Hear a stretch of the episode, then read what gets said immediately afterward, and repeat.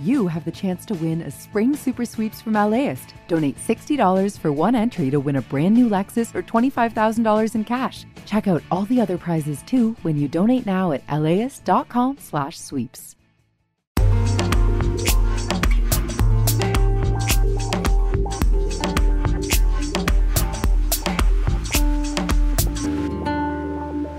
LAist Studios.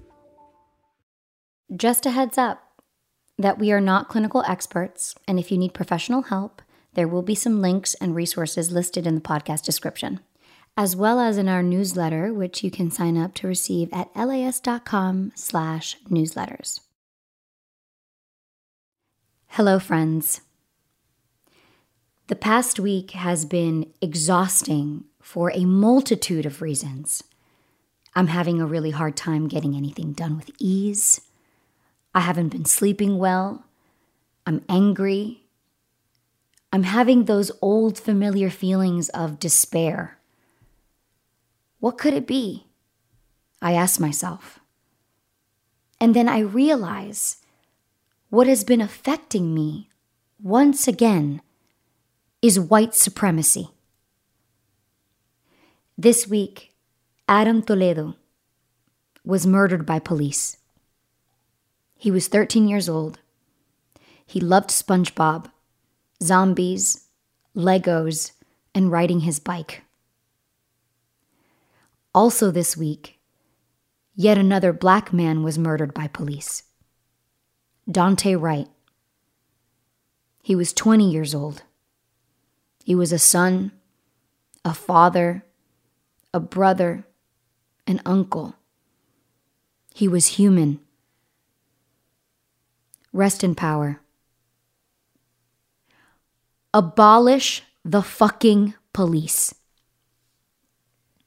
It is clear that we cannot rely on reform because policing is a system that was founded during slavery for the purpose of slave catching.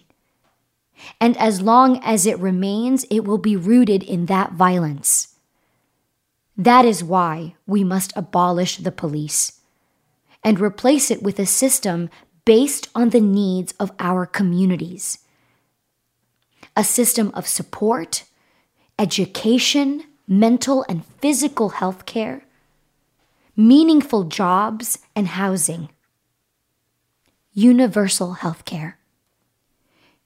If we do not do this, we will not be able to protect the lives of Black and Brown people. But how do we dismantle these institutions that hold so much power? I've learned from others over the years who are listening to and studying humanity people who are looking at the history of not only systemic oppression, but how to actually dismantle it and replace it with systems of care and healing.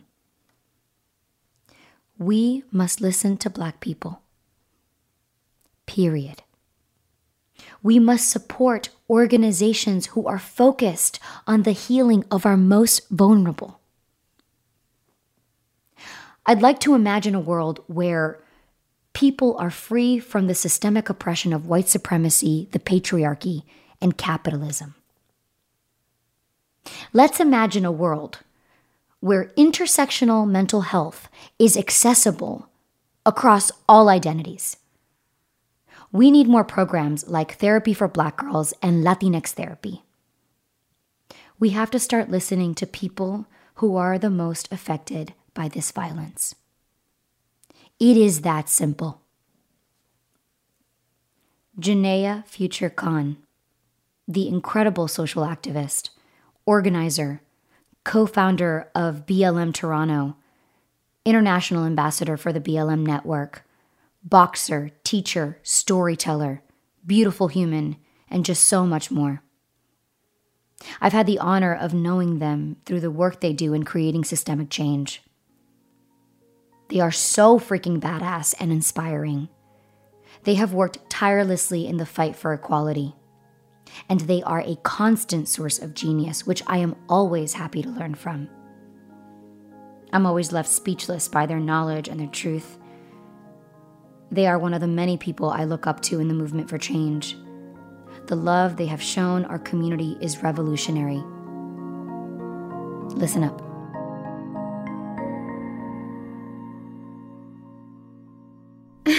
and so anyway, um, I'm okay. So total disclaimer: I'm, I'm Yeah. not. I'm not a podcaster. Um, I was about to ask you. Yeah. Nah, I'm not. Clearly, I'm like I'm. So I'm gonna have like my notes here, and I'm like no, I'm just totally. I'm just doing my best. That's this is all I can offer. Um, It's so great. ha- thank you. So It's great, I'm, and it actually it works with with the with the brand, right? Right. Absolutely. I'm like, I'm not like, okay. I'm like, I'm not okay. So Yeah, I'm I'm trying not shit out Yeah, that I'm not good at. it's Um, honest. It's yeah. not polished. It's honest. That's all I have. I know. Yeah. I'm, I'm honestly anything but polished, and I think I, I think my entire life I've been striving for polish, and like the more I, I strive for it, the more I'm not, and I think that's where I need to. I, I need to like just take that information in and own it, and just I think be. You know, um, I always see you speak, and I'm like, how do they do that, and like how do they find that how do they find those words and how can they string them together and how do they all make sense how, how do you do that I don't know. Hmm.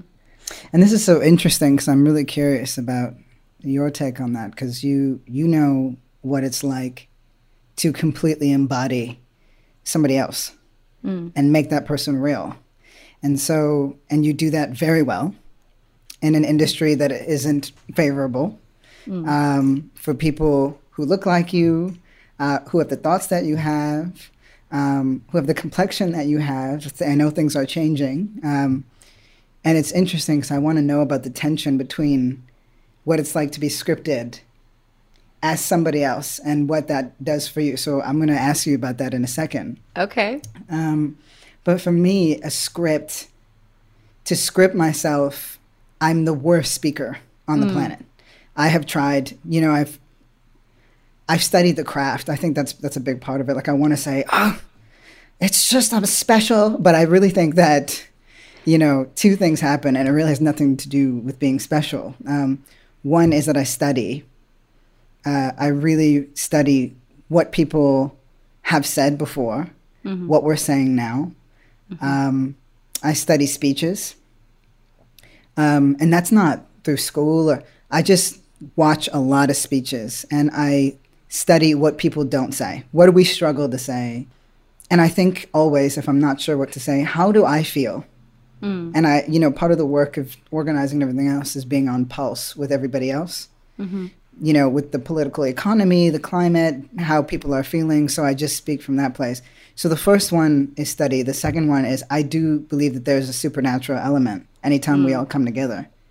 You know, so I, I think the study of speech, speeches, uh, techniques of people um, really matter for me. And then two is trusting the supernatural thing that happens whenever we get together. Um, You know, and I think that's what makes this time so hard is that um, we are cut off. And I think we're fine. I think even for those of us who'd like to fancy that we're independent and, you know, one of the funniest narratives, especially coming out of the hood, is always like, I'll do this by myself. I don't need nobody by myself, you know, and that's like a, re- I grew up with that. That was a really big thing. And I think I tried that for a little while and it didn't really work out for me. This whole, I, I, I'm going to do it by myself. And it, more than that, it was boring. Not only was it harder, it was so boring. There's something so special that happens when we're together in a space, whether that's around a dinner table or out on the streets protesting. And that led me to understand that there's just some parts of us inside of us that can only be accessed through other people um, that we can't actually open or unlock them on our own because we are who we are because of other people. Not just, we may have been the clay and everything else, but the experiences and the people around us help to shape it as much as we do at a certain point. So, those two things, the study and the supernatural, I think, have made it so that I feel good about opening my mouth. And then, the, you know, and then as a practice, I know when not to. Right. I know when I'm not the best person to speak, or I'm not the person who knows what to say about this thing or that and the other. And I think that that transparency is really important too. Now I got to ask you. Okay. Yeah. You have this podcast. Okay. How did that how did that come to be? Why did that feel like something that you wanted to do now? And you have mentioned um, struggles with public speaking and that kind of stuff, but you are one of the most visible millennial actors out there. And I know that there's a lot of weight that gets put on your shoulders. You know, mm-hmm. it's like, oh, well, you're the voice of the of Latinas, and mm-hmm. you know, and that, you know, so you go from scripted to non-scripted to like your life. Right. And what are the tensions there? The need uh, to be in community is is a big one for me mm-hmm. because I've essentially I've been alone for a long time. I guess since I mean since I was 14, I was by yeah. myself. And I kind of even when I was with my family, you know, I sort of felt a little alone um, because you know of the struggles of you know being the kind of family that we were, like undocumented, whatever, and also mentally ill. Like I think all of us in our in our immediate yeah. family were experiencing mental illness, and so um, I just wanted to I, I feel like I wanted to find some sort of um, understanding. And the only way to, that I found that was being with other people and mm. also trying shit that I really, really wanted to try, even though I wasn't good at it or didn't know how to how to go about it. Right. Um, and then acting really offered um, me a way to. Uh, I really struggled with being myself. And yeah. so acting was really a way for me to sort of experiment being myself through another character. Mm. Um, and that really helped. Um, I've, I don't think I've ever uh, given a speech where I didn't have shit written down. I don't think it, I don't, I haven't discovered which way it works for me anyway. Like I have yeah. things written down. Sometimes I just got to follow word for word. Sometimes I just got to, I'm up there in the podium and I just got to let it go and just allow myself to say the wrong words and to kind of feel nervous and to kind of pull through or not fully answer the question. Yeah. you know? Yes. Um, so I, I, I, just kind of, I don't know what it is. Maybe I just like being challenged. Um, because mm-hmm. I, I, I'm just so I'm so ready to see what happens on the other side, and so every time I have said yes to myself in that way, it's worked out better for me than holding all of that want in. Yeah. I guess. Um, and so people keep, you know, allowing me to to work with them. And yeah. And people keep, you know, um, asking me to be a part of their projects or, you know, if they have ideas. Because I'm I'm, you know, I, I'm never really that sure, but I think that when in doubt, and, and I think this has gotten me in trouble sometimes, but I'm, I'm getting better at it. When in doubt, say yes to yourself. Mm-hmm. And I think that that has really um, gotten me in these spaces where I never thought I could be. And so I'm learning from all these different kinds of people. And while I see you speaking the truth and these ideas connect with some of the feelings I have and some of my right. ideas, I'm like, damn, if I understand them clearly, then even though my ideas are sort of the same but not as clear, then I'm in the right I'm on the right track. Yeah. There's a way we social media is weird. Social media is weird. Influencer culture is weird. Mm-hmm. Celebrity culture is weird. I think it mm-hmm. and it's not uniquely weird. I think that there's this idea that it is and I'm like no, it's it's what it's an exaggerated form of the inevitable reality of our darkest or brightest wants. Like it really, it really is. I think, mm-hmm. you know, and some people get punished for that and others don't, right? Like ambition, desire is something that is really celebrated in male and particularly white male in the white male world, but it's very punished. Mm-hmm. It's punished for black people, it's punished for women of color, it's punished for immigrants and then, yet, even though you're punished for it, if you don't achieve this like mm-hmm. impossible mm-hmm. result, you have failed. I, I wrote something about when I was younger, and you know how I grew up in a neighborhood in Toronto that was full of immigrants, largely Caribbean, Black, and Somali.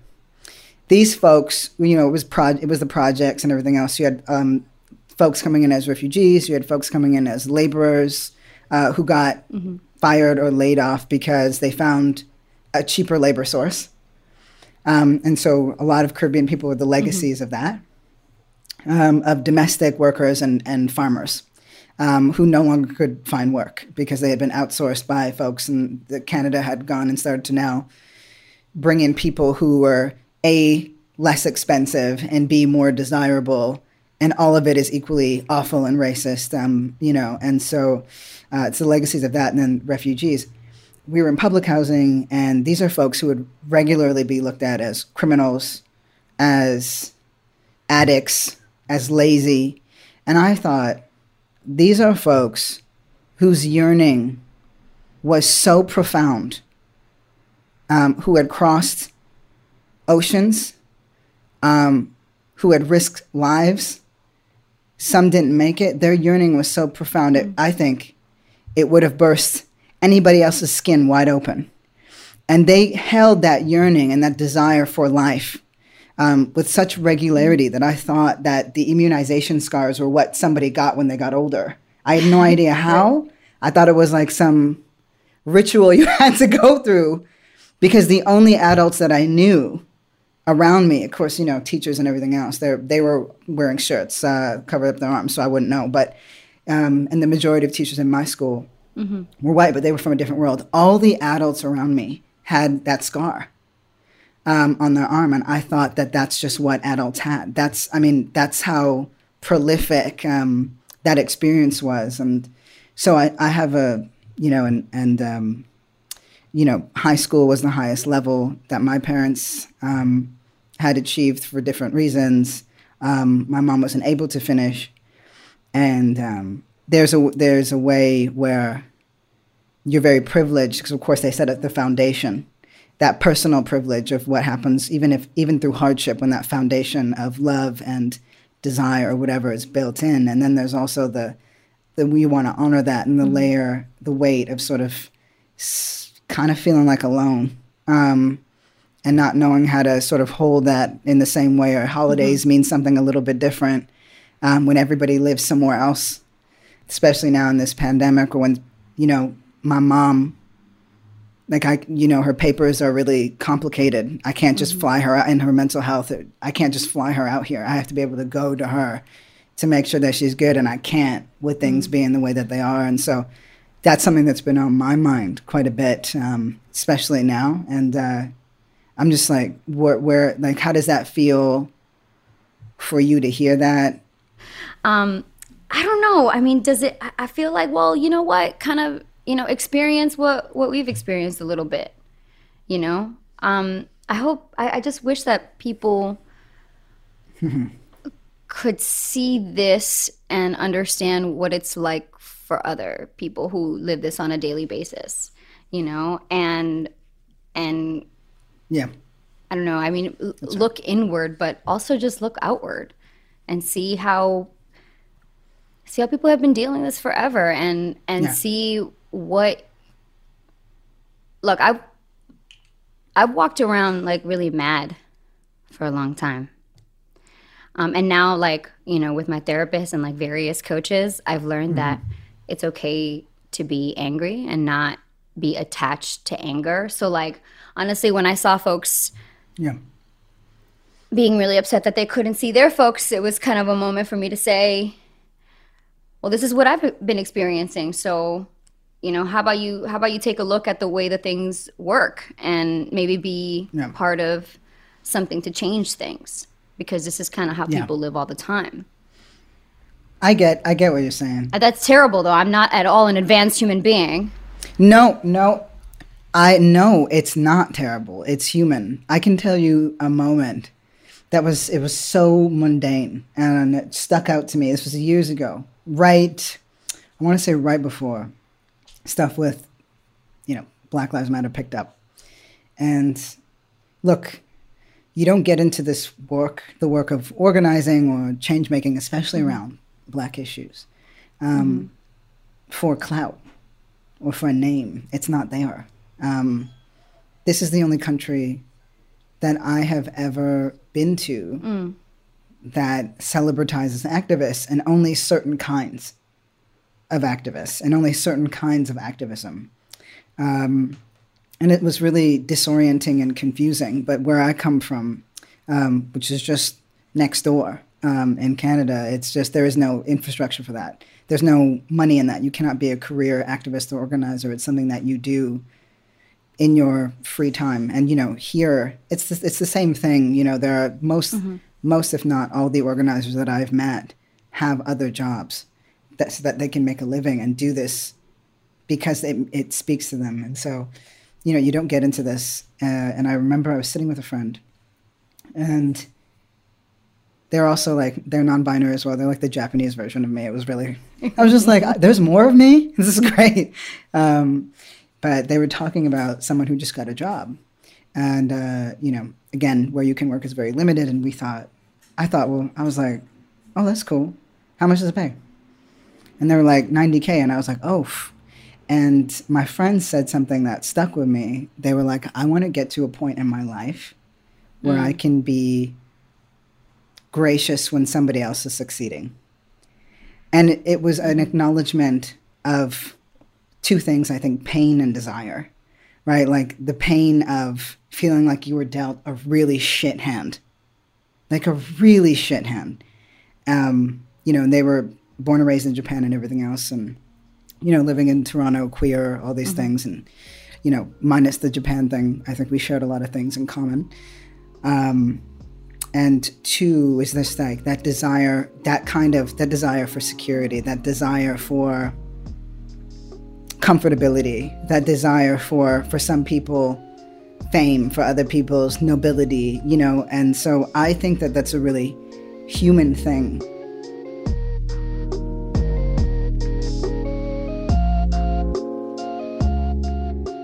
More after the break.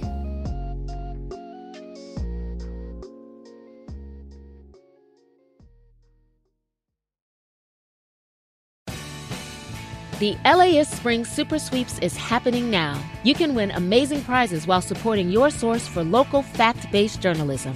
One lucky grand prize winner will get to choose a brand new Lexus or $25,000 in cash. Other prizes include an electric bike from Juice Bikes and $1,000 gas gift cards. Your donation of $60 gets you one entry to win, and the more you give, the more entries you get. Donate now at LAist.com slash sweeps. Hi, I'm Tracy Thomas, host of One for the Books, and we are back for another round. This is clearly an NPR audience. Yeah, I think they're so smart. what the hell? My guests this time are actor Vella Lovell and author Amanda Montell, whose new book, The Age of Magical Overthinking, is out now. Join us on May 15th at the Crawford Family Forum for book talk, trivia, and hot takes. Tickets can be found at laist.com slash events. Now, Janaya, I heard you have a twin. yeah. We were not close at all growing up. Uh, we didn't come back into each other's lives until in our 20s at 14 really 13 14 i ended up um, living in group homes and my sister went and lived with a friend and um, you know and that causes a divide. But all to say like these are really human things. And one thing i love about the fact that we're talking about it is they're usually something that we find that we hide that we should be hmm. ashamed of want ashamed of desire that um, and whatever those desires are and I, I think they change over time. But this is a part of who we are. Not everybody gets into activism quote unquote for mm-hmm. noble reasons. And i don't need noble reasons. Mm-hmm. I just need your whole heart. You know i'll start we can start out with just a part of it. I'll win it mm-hmm. over. You know that's like that's my way of it. But we don't i don't need nobility. And i don't think we have to be um, driven always by nobility if we have integrity and integrity at the heart of it is just being the most you that you can possibly be and the most honest that you can possibly be and we can't achieve that if we're constantly hiding parts of ourselves that we believe should be punished mm, Well, mm. that's it. Yeah. Mm. Yeah, that's is that what got you here? Is that that desire? What got you here? what got you to this place of like you punishing or trying to seeing that you were punishing those those those parts of you that had desire and had ambition? Um, I didn't have ambition. I didn't have desire, and it was the absence of those things that actually jostled me into action. Mm. Um, I really had no plan. Um, I had a lot of feelings and no house for them. And, um, you know, luckily, very grateful that built into queer communities is a kind of politicization. Like it's very much part of being queer. You know, you're like, mm-hmm. you, you know, a raging homosexual and a radical all, all at the same time, you know, um, mm-hmm. raging against the machine too. And um, that helped. It gave me a language you know, oh yeah, no, Dan, listen, I became like Gaylord of the dance real fast. Like I love it. like straight up Gaylord. No. um, but no, it's built in and what it did was it helped give me a language for how I was feeling. Mm. And um cuz all I had were those these big feelings and you know, if you're not careful, um you know, those feelings are a hammer and you either destroy or you build and uh, I was very destructive. And like most people who were socialized as girls or as women, whatever you want to call it, um, I you you you're socialized to destroy yourself, mm-hmm. and that's what I was doing every day. I was I would look at my hand, or metaphorically speaking, you know, a thumb, um, an eye, a forearm, whatever, and I was just constantly destroying myself so that I would have something to repair. Um, mm you know, and I just had feelings that were just too big. And um, when I learned about things like racism and sexism and this and that and the other, I was like, there's a there are words for these things that are inside. There's a word for what happens when I get called a nigger on the bus on the 63 Ossington going to, you know, my mother's house. There's a reason why my mom didn't have the supports that she needed. You you you know it intuitively but language frees you, and language has always freed Homo sapiens. It's why we were able to create civilizations um, in the way that we have past more than 150 people. We created gods, we created stories, we created myth, and we we shared information, and now we're doing it at a rate that was impossible um, previously, which is going to shape our minds and our everything else, our psyches all over again. But um, I didn't have so when I when I had language, I could stop destroying myself and I could sort of get some, like I could scale. Uh, and then I was able to make some rules for myself. And the first one was beware the narcissism of sorrow. I mm. wanted relationships. I wanted friends um, that weren't just people, girls I ran around with doing gang shit. You know, like I wanted that. And um, I was a once I realized that I had to be able to connect to other people's pain because this was me at like 16, 17. Someone would say, "Oh man, like I just got into a fight with my mom, like I'm so annoyed." And I in my head I'd be like, "Who fucking cares?" Right. Like who fucking cares? Like I just slept on a bench. Mm-hmm. I don't give a fuck about this and that and the other. And you know, those are extreme circumstances. One could say that's a ca- there's a case to be made where, but if you need that other person, if you need a witness, which we do, then I have to be able to do that for other people. And I mm-hmm. thought, if I'm feeling this way, someone else is most assuredly feeling this way. Mm-hmm. Um, and so that one rule, beware the narcissism of sorrow, paired with um, uh, with the language, I was able to start doing sharing something that I loved, which was boxing. Before I knew how to talk about racism and sexism and classism and whatever on a, at a very rudimentary level, I was like, I don't know how to do that, but I know boxing. So I asked my coach to borrow a bunch of gloves, mm-hmm. And I had some mitts, and I would go to any conference I could get to, any conference, and I would do a workshop for free on how to box. And as I got smarter around this stuff, I was able to complicate the narrative around. First, it was like, I'll teach you how to box, teach you how to throw a punch. Then it was talking about, I don't know, the marginalization of oppressed people's bodies and blah, blah. And before you know it, I'm talking about the prison industrial complex. And But it was these three things um, you know, the rules, the language, and I think something that I loved. I was finally able to build something out of my pain instead of just using it to bludgeon me over myself over and over and over again you know? you know, that's similar to what I discovered in myself mm-hmm. and how I carried my own trauma. I felt so angry and I felt betrayed by the world. Like, how dare you, world, do this to me? And that anger slowly seeped into my life. It felt as Yeah. if there was a war raging inside my body. And it took me a long time to allow myself to feel that anger in a healthy way and almost turn that pain into right. something that was healthier to carry, something I didn't have to do on my own. Janaya, how were you able to turn your hurt into healing? I I spent a long time getting very clear on how I wished I was loved. Um, you know, you go through life without a lot of it, um, particularly when you're younger, and that sh- it will eat you up. And so I had to figure out, and thank you know, I read a lot of books. I'm a, I'm a huge romantic, um, and fantasy and sci-fi really gave me what I needed in terms of, you know, idealism. Um, what happens when good is too pure, and how quickly that becomes a kind of evil. Um, you know, love stories and all that stuff, and it was all combined into one. And it helped me understand what love could feel like differently, um, what I wanted love to feel like.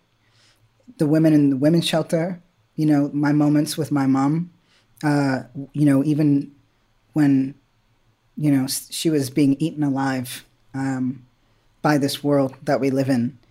Um, I started to wake up. I remember, I think I was 11 before things really went south. I would wake up in the middle of the night, like 3 a.m., and I'd go out into the living room, and my mom would be watching like Laverne and Shirley and I Love Lucy and like black and white. And I would just sit beside her and we would just like watch it. Um, those moments are, are profound love. And so I thought, I'm going to try to say to people what I wish someone had said to me. I'm going to try to be the friend to people that I wish someone could be for me. I'm going to show up for people the way that I wish someone would show up for me. And maybe if I do those things, I, I will be able to be prouder of myself. And maybe if I'm lucky, I'll get the kind of community that I that I desperately longed for. And so um, I'm lucky. Once you get clear about who you are, it also gets a lot more free.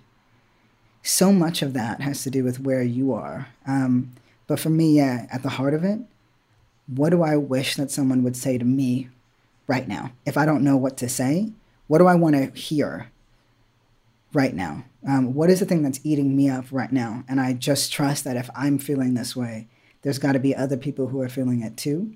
Um, and a lot of listening. I, I, you know, when you're in pain, it's really hard to listen because all you can hear, all you can hear is your own demons, your own heart. It, it's telling you all the time, you're not enough. No one's ever going to love you. You're never going to be anything. You might even have some success, and you're still having these things. Um, if you're not constantly being petted or held or loved in those moments in the way in the only way that you understand love to be legible, which is through a kind of obsession, you're like, I need more, I need more, I need more. And your every pore on your body is like an open mouth. You know, and um, you have to that chip on your shoulder where it becomes a boulder in you know in your late 20s and early 30s and you realize you can't carry that shit anymore and you either you, you have to take it and drop it and break that shit down and build something up you know or build it around yourself and keep everybody out you know um, so the pain of getting through my pain was what i had to do first. Because otherwise nobody should they shouldn't trust me. That doesn't mean i'm oh, like i'm but if the only is the loudest voice in my head is my pain i'm not trustworthy. Because that's always going to tell me something different. The goalpost for success is always going to be changing. So that my everything that i say is going to be around ego um, as a leader and so i understood that if i wanted to do this well that i had to decenter myself in a way and then and i wonder if you have this ex- experience too is like you get you know you're you're tr- ah, you get to, I, I really put myself on the back burner a lot. More, I got so used to it, and I think that was partly the socialization stuff. And now I'm trying to come back in and say, I, I know that I'm good at this. I know that I'm good at this. This is my best offering. I need to find ways to do this more. Yeah, I go through that too. That chip on my shoulder, like the entitlement that comes from holding on to systemic trauma. And like in those times, it's so hard to soften myself and be kind. But I know that I have to remember to decenter myself. Like I always go there, or I try to go there, because I know that doing right by me means listening to those who are most marginalized. Janaya, you are so unapologetic with who you are. What did coming into your identity as a queer non binary person and accepting who you are look like? Like, were you always this confident? Did boxing contribute to that? I'm gonna tell you something, because you know, you you've seen me talk to people. Yeah. There was a point, way up until my very early 20s, where I couldn't walk into a room, and, and like I couldn't walk into a lecture. If I was late, I would be outside, like just back and forth, walking back and forth, psyching myself up to walk into that room because I could not deal with all those eyes on me. It freaked me out. I could not deal with any kind of public attention. Um, all those eyes. And part of that was, you know, and it's funny because, you know, now I'm all like light skinned and everyone's like non binary, you know, and it's all and and everything. But when I grew up, when I was growing up, I understood very well, very clearly that I was ugly. Um, it was very, it was repeated to me almost all the time. Um, my sister is like a little, you know, five foot little prom queen, you know, hair is just, my hair grows out, her hair grew down towards, you know, towards the ground. And, you know, in black world, good hair was a thing and it still is a thing, but it was very pervasive. And, you know, all of these things, all these insecurities, and then that that neglect and that need, it was just like it made every kind of attention, you know, it was too much. And uh, I talked about the feelings being too big, and they were. Like those feelings are too big. The way that some of the way that some of these kids, them- some of these, you know, really elite, um, only grow up in suburbs. The way that some of those kids, like their contempt is way too big for their body. You know, I'm like, you're 16. How do you know this much contempt for other people already? Um, for me, uh, and for you, I think for a lot of us, the pain is just too big. What boxing did was it it put me in my body. Everywhere else, it felt like I was floating out of it. Like I was just sort of always above myself, watching myself, being like, "You're an idiot. You sound stupid. Why are you doing this? Why are you going there? Why did you say so much? You know, you're oversharing or whatever. So then you don't say anything at all, and you know, you can't think of the thoughts that you have really quickly. You're in, you know, for me, it was I'm in post secondary and all these assholes are like, and dickheads are just like, privilege doesn't exist. And I was like, it clearly does. Why is this even, but I didn't have this, the tools yet to go back uh, to, you know, the beginning of that conversation. And so um, boxing put me in my body. It forced me in because I was this isn't for everybody, but a very sharp learning curve is getting punched in the face. Mm-hmm. And I was getting punched in the face a lot. And I was like, this has got to stop. This is not sustainable. But what it did, and this is why I'm an advocate of boxing, because you don't have to spar to do it. Mm-hmm. Whatever you do in the world, whatever it is, it's going to come up in the ring. It's because it's adversity and it's really just you and yourself. If you shut down, it comes up. If you emotionally shut down, it comes up in the ring. If you rage, it comes up in the ring. If you want to cry, it comes up in the ring and it forces you to put a container around your feelings because you have a very clear objective and a greater goal.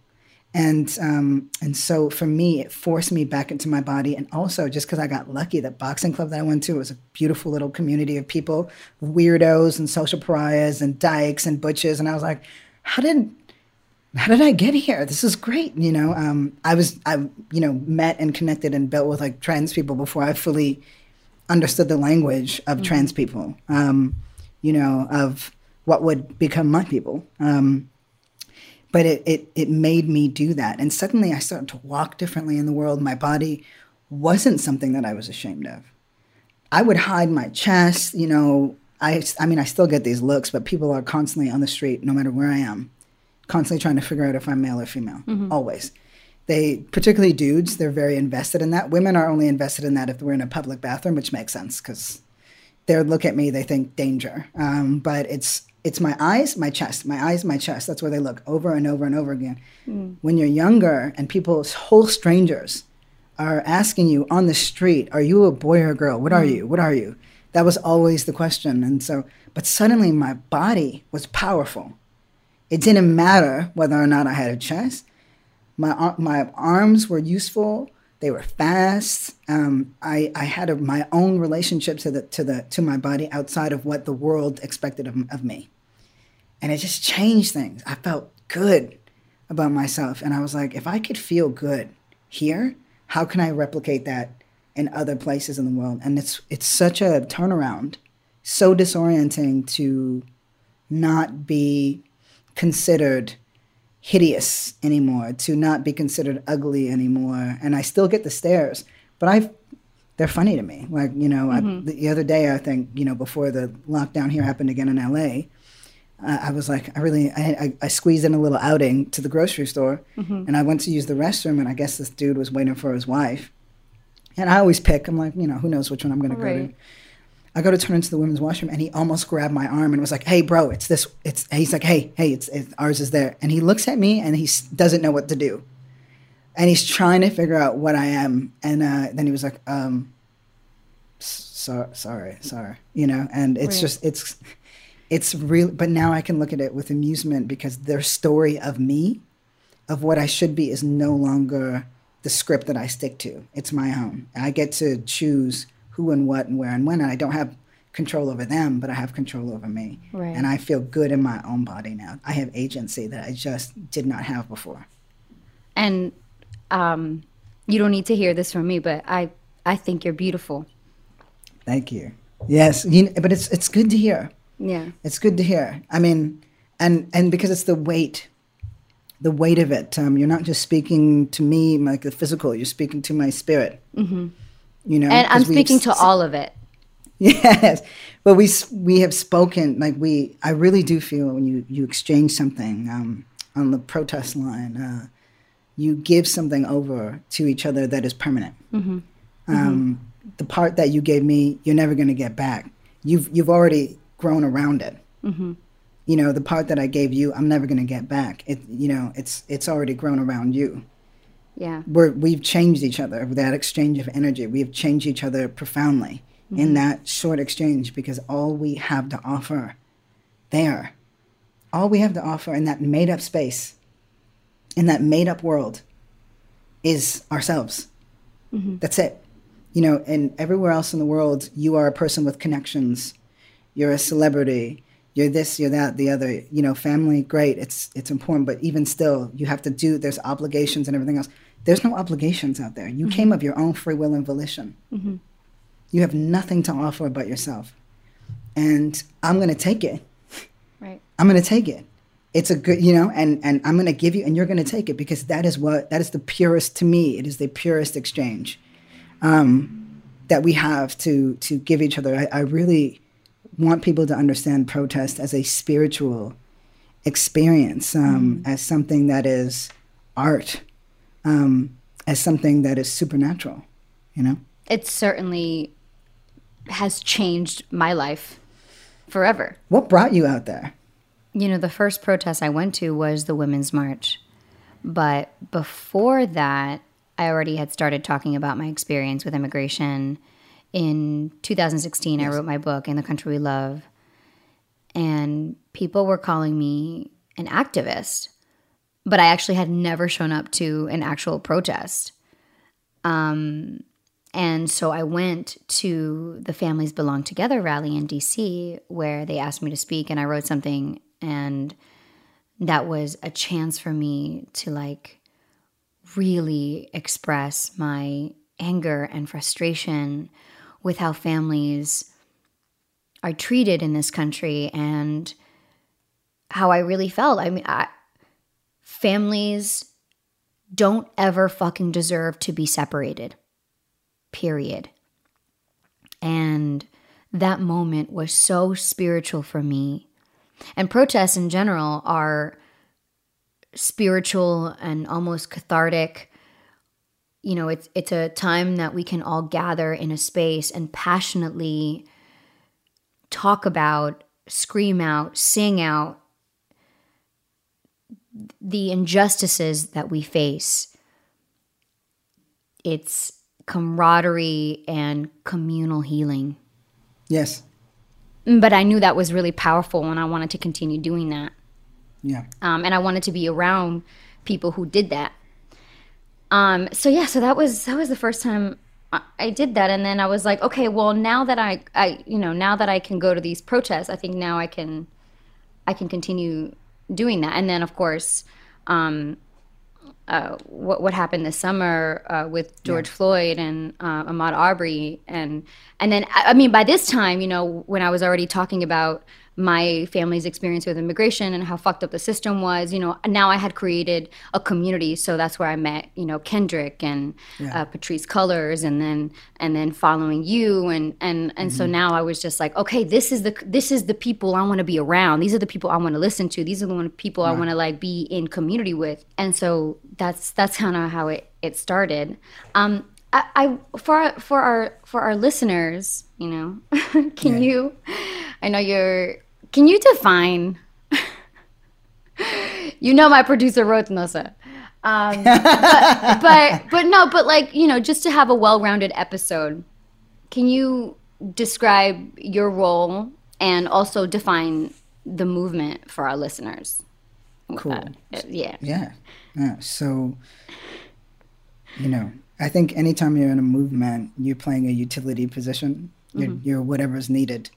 Um, and I've been lucky enough to sort of act as our international ambassador for Black Lives Matter. So, um, you know, when there was the strike in Buenaventura, I was out there.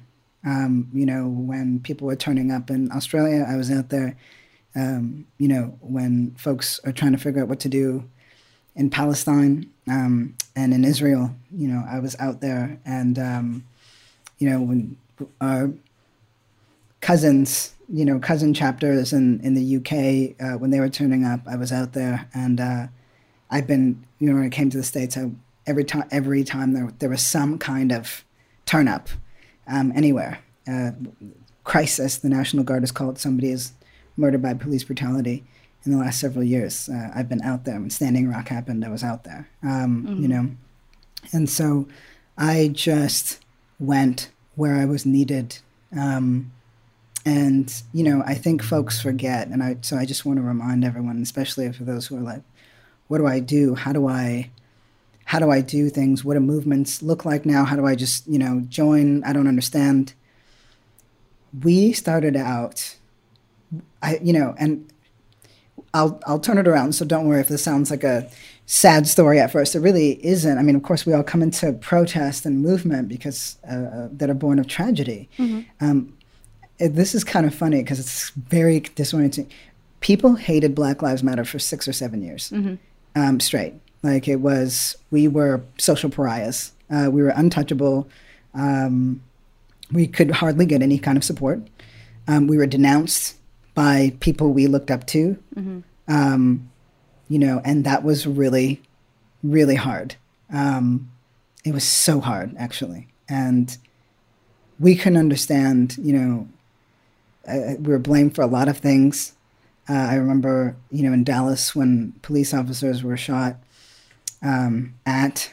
Uh, I got a call at like 4:30 in the morning by the BBC being like, "You have to give a comment," and it, this was a person who had nothing to do with anyone that anything to do with Black Lives Matter. At that point, it was anyone who put on a T-shirt mm-hmm.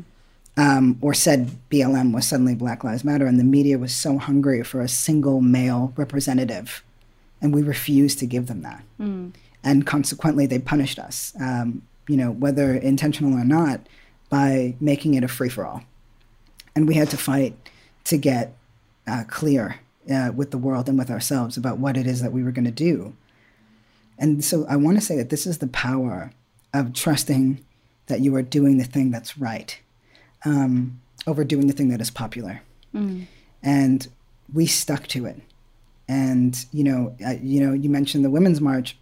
That was a that was hard when that happened because we were out there working and trying. Standing Rock happened. It was received very differently. Um, and that is not because Native people have it easy. Hell no. Quite the contrary. But it was everyone treated it as this mythical Burning Man experience. And when the Women's March happened, we saw people throw their weight in and support in a way that Black Lives Matter never got. Um, you know, we weren't palatable. Mm-hmm.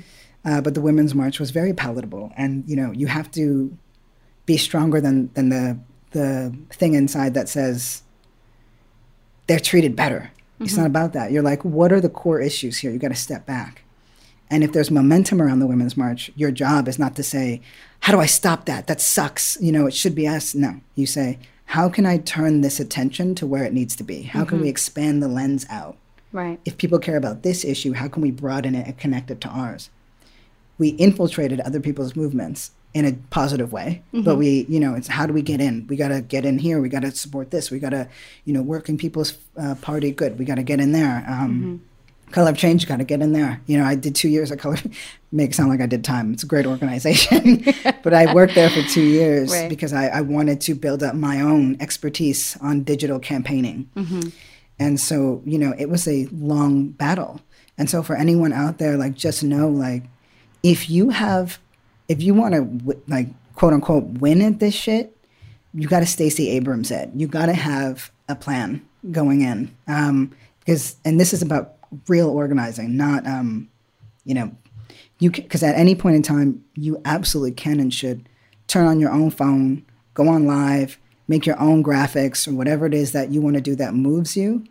Um, but when you're ready to connect to larger movements, do what feels right, not what's popular.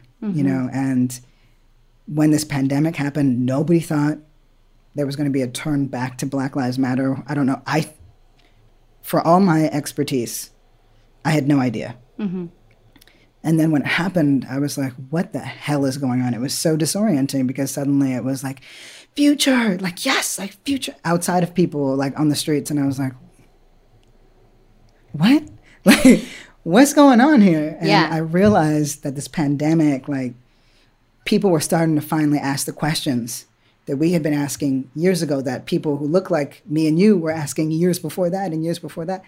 And because we had trusted what we were doing, and because we had started asking those questions when we did, and we did, hadn't changed course, we were able to offer some answers. Mm. And that's how we got to, you know, there, Zora Neale Hurston, right? There are years that ask questions and there are years that answer. You know, and if you're asking questions about what you can be and who you can be and where do you start, that is exactly where you should be. That is a perfect and wonderful place to be. It means you are connected to the world. That Black Lives Matter started out as like a Facebook post. We make it really fancy. We're like, it was a letter, a love letter to black people. It was a Facebook post. That was like three words, three sorry, three lines. And you know, you ran with it and nobody cared about it for those first two years or first year. And then a bunch of black organizers were like, let's go. And we did it. Um, we turned it into something bigger. And that doesn't mean that we were loved. Don't get into this work to be loved. Um, get into this work to be light. Just like the brightest light that you can be, that's what you get into it for. Like, you, it really is an opportunity to shine light on horror, on injustice, on yourself. Um, it's an invitation for others to do the same. You know, we actually need your light. If you are going in on an ego trip, you will, that's exactly what it will be. You will trip up and you'll do it, and it could hurt people, it could hurt yourself. Um, so you have to find the way to uplift both, to lift yourself up, which is a beautiful and, and profound thing. But you will not stay up if you have not rose people up with you. You need that. We all need that. Toni Morrison says, you know, go wherever you're going to go, do whatever you're going to do, but bring your people with you. You got to bring your people with you. You need your team. Um, it cannot be just you at the end of the day. Pedestals always get, idols always get toppled. Um, you know, and, and so those those are some of the core things um, that I know. And you know, organizing is changing, and movement building is changing. It's been all mass mobilization. You talked about it. You know, Occupy, Black Lives Matter, Standing Rock, the Women's March, Families Belong Together, No Muslim Ban, Parkland, Me Too, mass mobilizations. Critical mass is amazing, but if you don't have critical connections, it's not. It's nothing. It's nothing but the moment. Mm-hmm. So focus right now on building those critical connections with people who are just as hungry, just as fueled um, as you are. You can do anything you want.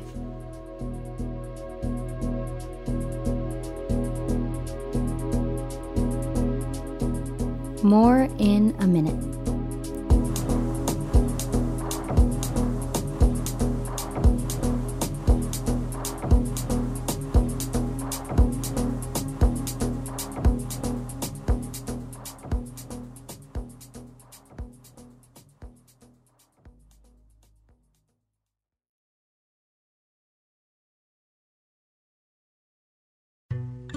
As a farmer's son from a desert region in California, JB Hamby thinks a lot about water.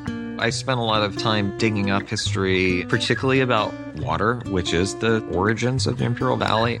How this 28 year old became the youngest lead negotiator on the Colorado River ever, and how he could shape the most consequential negotiations to date. Listen to Imperfect Paradise, the Gen Z water dealmaker, wherever you get podcasts. Start your Saturday with something that will grow your kiddos' brains and get their creative juices flowing. Join us at LAist for a morning of multilingual story times, interactive performances, art making, and lots of kid fun. Bring the whole fam and join us for a super fun Saturday at LAist in Pasadena on June 1st. Tickets at laist.com slash events. See you there. What do you want to create? What do I want to create? Like, what is my what is the legacy? Yeah. I want to leave behind. Yeah. Good work. I don't know exactly what that looks like yet. Uh, you know, I've, I've just found myself in writing.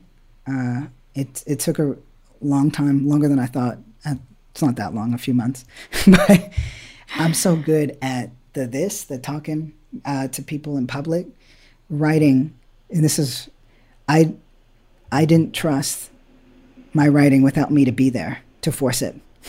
Mm-hmm. I I trust myself when I'm saying the words, when I write them and I walk away. Mm-hmm. And anyone can just do whatever they want with them or mm-hmm. think whatever they want or feel whatever. I was like, no, no, no. I need to control those feelings. Mm-hmm. I had to let that go. And it took a lot of writing and writing and writing until I was bleeding onto the typewriter to, until I finally had just the truth, my truth um, on it. And so when that happens, I hope that it's good writing. Um, and good writing to me is that it, it, it touched people um, I hope that the legacy that I leave behind is one that is rooted in love and integrity and trust and protection, um, and that uh, it helps the next generation. It helps as a blueprint. It helps as a set of questions, um, and then I I'm I get to be one of the bricklayers and the foundation layers for this thing that we're this tomorrow that we're we're trying to create. You mm-hmm. know, I do you see yourself as a teacher? I think I have to be. Yeah.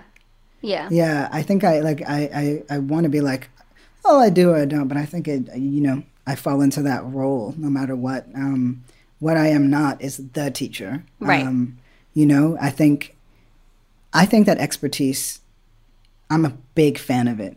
Mm-hmm. I'm a big, big, big, big fan of it. I just I don't believe and to be clear, you know, I'm not like it has to come from an institution. Mm-hmm, but mm-hmm. I think expertise needs to happen with two things, and they're non negotiables years and peers. You cannot call yourself an expert unless there are you have peers around you who hold you accountable, who are just as committed to that thing as you are, who are also seen as that thing. Um, if they if you don't have that group to hold you accountable and to push you further, you do not have expertise. If you do not have years behind you, mm-hmm. you do not have expertise. Those two things are non negotiables to me to be calling yourself an expert um, in the world. I don't think you need a piece of paper, although that helps. Um, perhaps and you know and i don't think we're all just because we have those things doesn't make us all natural leaders, and I don't think that that's a bad thing. Right. Um, because we're all different leaders in different things. You know, I might be a leader in this way, and there's there's going to be there are a million other ways where I'm just not I'm not the best one. Um, but years and peers are important, and I don't want us ever. One thing I am concerned about with our generation and the generations after us is that we think we have to forfeit expertise for the sake of accessibility. I worry Mm. about that. Mm-hmm. The objective should be to remove obstacles that make expertise inaccessible, um, but not eliminating expertise altogether. So that we're, we, you know, I want us to be in a world where all of our opinions matter and that we're still honoring and respecting expertise when it's in the room and when it has the right leadership qualities. Um, or even if it doesn't, to be quite frank, we can be like, we can take the message, but the messenger is trash. You know, um, you know, we got to figure out those things because I struggle uh, with the culture where you know you watch a thirty second now this video Mhm. And you feel like you're the resident authority on a matter. Um, I want us to be more disciplined than that. Uh, Would would you say that those are your that's kind of your your tool as as a teacher? What what would be your like your your most useful tool to get through the people you're talking to to get, to get through to us? My most useful tool, Yes. like you mean voice? You mean like social media? What do you mean? Um no, I guess a tool within you. Oh, hmm, hmm. I don't know if it's a tool. Okay. I just I think it's an orientation. Do you know? It's so funny. It's so annoying. Um, What? Toni Cade Bambara once said that the job of the artist is to make the revolution irresistible, mm-hmm. and I feel that way. That my job is to make the work irresistible, and that means that I have to try, even when I don't know how or don't feel like it, to be irresistible. That means that I have to be the best version of what I believe is needed at that time that I can be. And I have failed at that at different moments. Mhm. Um, and they were learning moments for me. Um, and I go in and I think I can't squander this. Because here's the thing you don't know who someone's going to be. And I don't mean in that annoying way that's like, they might be the next it director. No. I mean like, like me, like when I go, who was watching? who was there? Tell me, did they love me? God, That was I actually- am. that was a good voice. That is oh, but that is me. That is I. That that is like. And I- that's I- real. That is so real. right? But now it's for me, it's like you don't know who the next that the person in the room is going to be like. They could be the next great champion for a cause. Mm. You know, I see myself as like a boxing gym. Um, in a boxing club, you're lucky. You know, you you eh, you stay open. You got to stay open. And if you're lucky, every once in every ten years or once in an entire lifetime, you get one champion. If you're lucky. So for me, I see myself as a boxing gym if you know I have to stay open and the next great the next great might come through and if I have an opportunity to help shape their to help spark that passion or help be one brick on that person's path um, even if that greatness is in the container of their own homes or their communities or the world whatever it is if I have the opportunity to be one of those people, I will not squander it. I will not. You said once. I I I heard you say once. When you walk into a room with integrity, no one can deny you.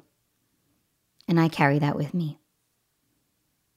I often feel like I'm doing too much and I'm sharing too much, but I have to remind myself that it's coming from a genuine place, that it has integrity and that that matters. That's right. You taught me that. Yes, I had to learn it. You know, I think we all have. Sometimes you just need the words to put it together.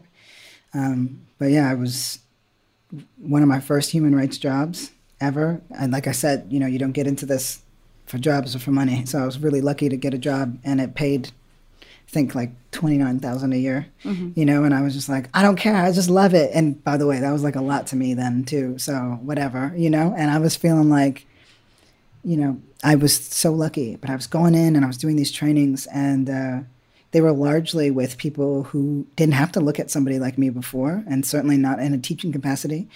Um, they were middle aged, um, white, middle class folks in largely like white communities and neighborhoods and organizations. And all of my coworkers were white women, very cool white women. We had our little, you know, bumps and then we laughed about them and we figured it out, you know, and mm-hmm. figured out how to be there for each other. So there's there is a good model for that. And they no matter how much I tried and you know, I mean, I had a high top box fade, my gender identity was like Battlestar Galactica like so uh, there was a lot for these, you know, these vanilla folks to take in.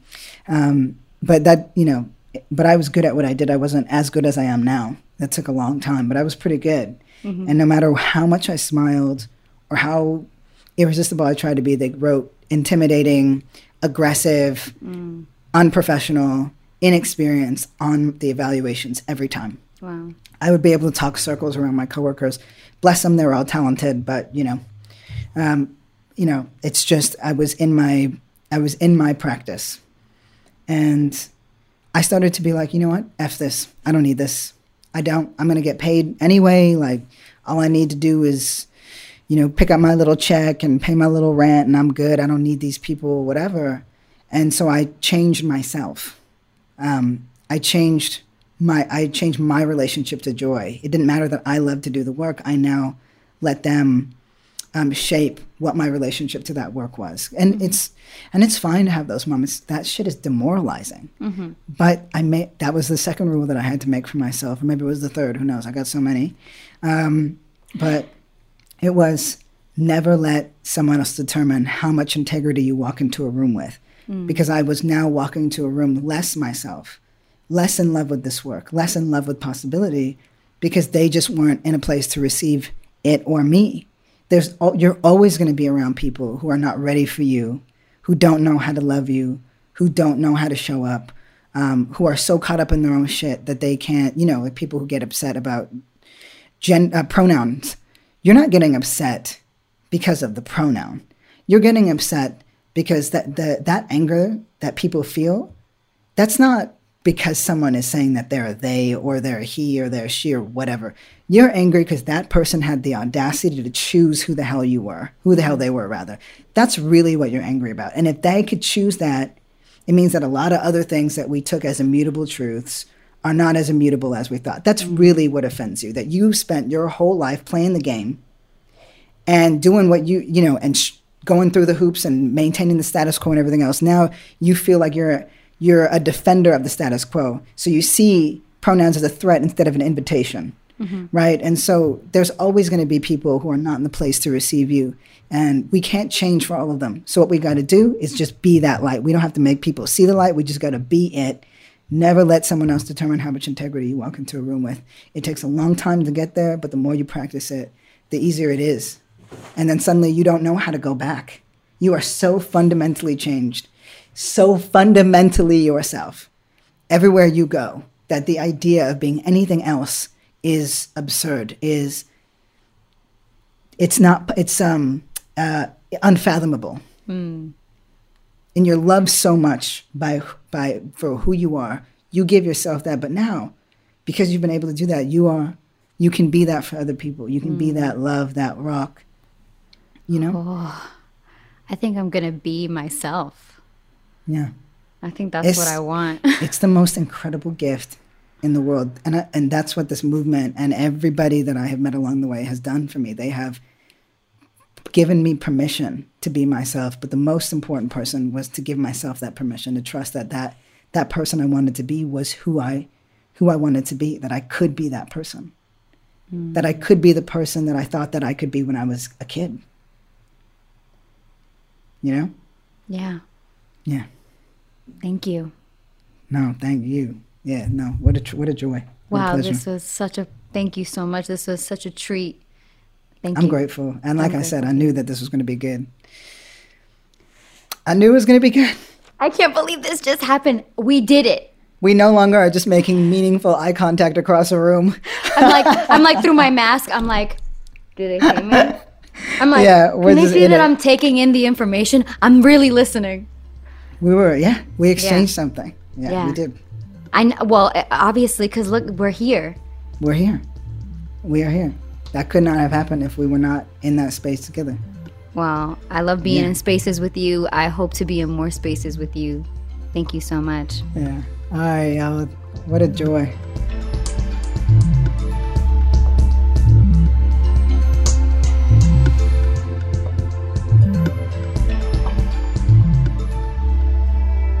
Yeah, No, I'm Not Okay is a production of LAist Studios.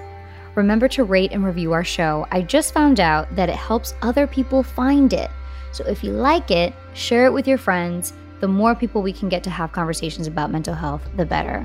If you've got a story you want to share about how you deal with mental health issues, send it my way. Record it on your phone's voice memo app and email it to yano at laiststudios.com.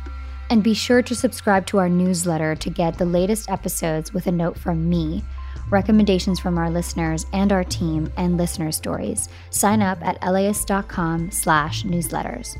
Jessica Pilot is our talent manager and producer. Our executive producers are Leo G and me, Diane Guerrero. Web design by Andy Cheatwood at the digital and marketing teams at Southern California Public Radio. Thanks to the team at LAist Studios, including Taylor Kaufman, Kristen Hayford, Kristen Muller, Michael Constantino, Robert Joe, Mildred Langford, and Leo G. And a special thanks to Brian Crawford. This program is made possible in part by the Corporation for Public Broadcasting, a private corporation funded by the American people. Additional support comes from the Angel Foundation, supporting transformational leaders, and by the California Healthcare Foundation, dedicated to improving the mental health care system for all Californians.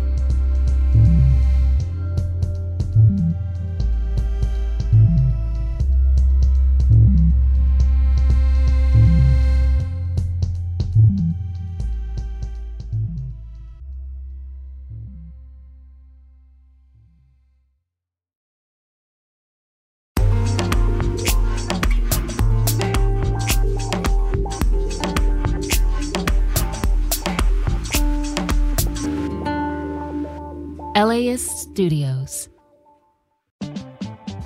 LAist has a new live event series with the James Beard Foundation. We Are Where We Eat will go behind the scenes of some of your favorite LA restaurants to find out how and why they do what they do. I'm Austin Cross. Join me for the first event where we'll explore how restaurants help make a neighborhood and we'll all have something delicious to eat afterwards. It's May 22nd at the Crawford. Get your tickets now at laist.com slash events.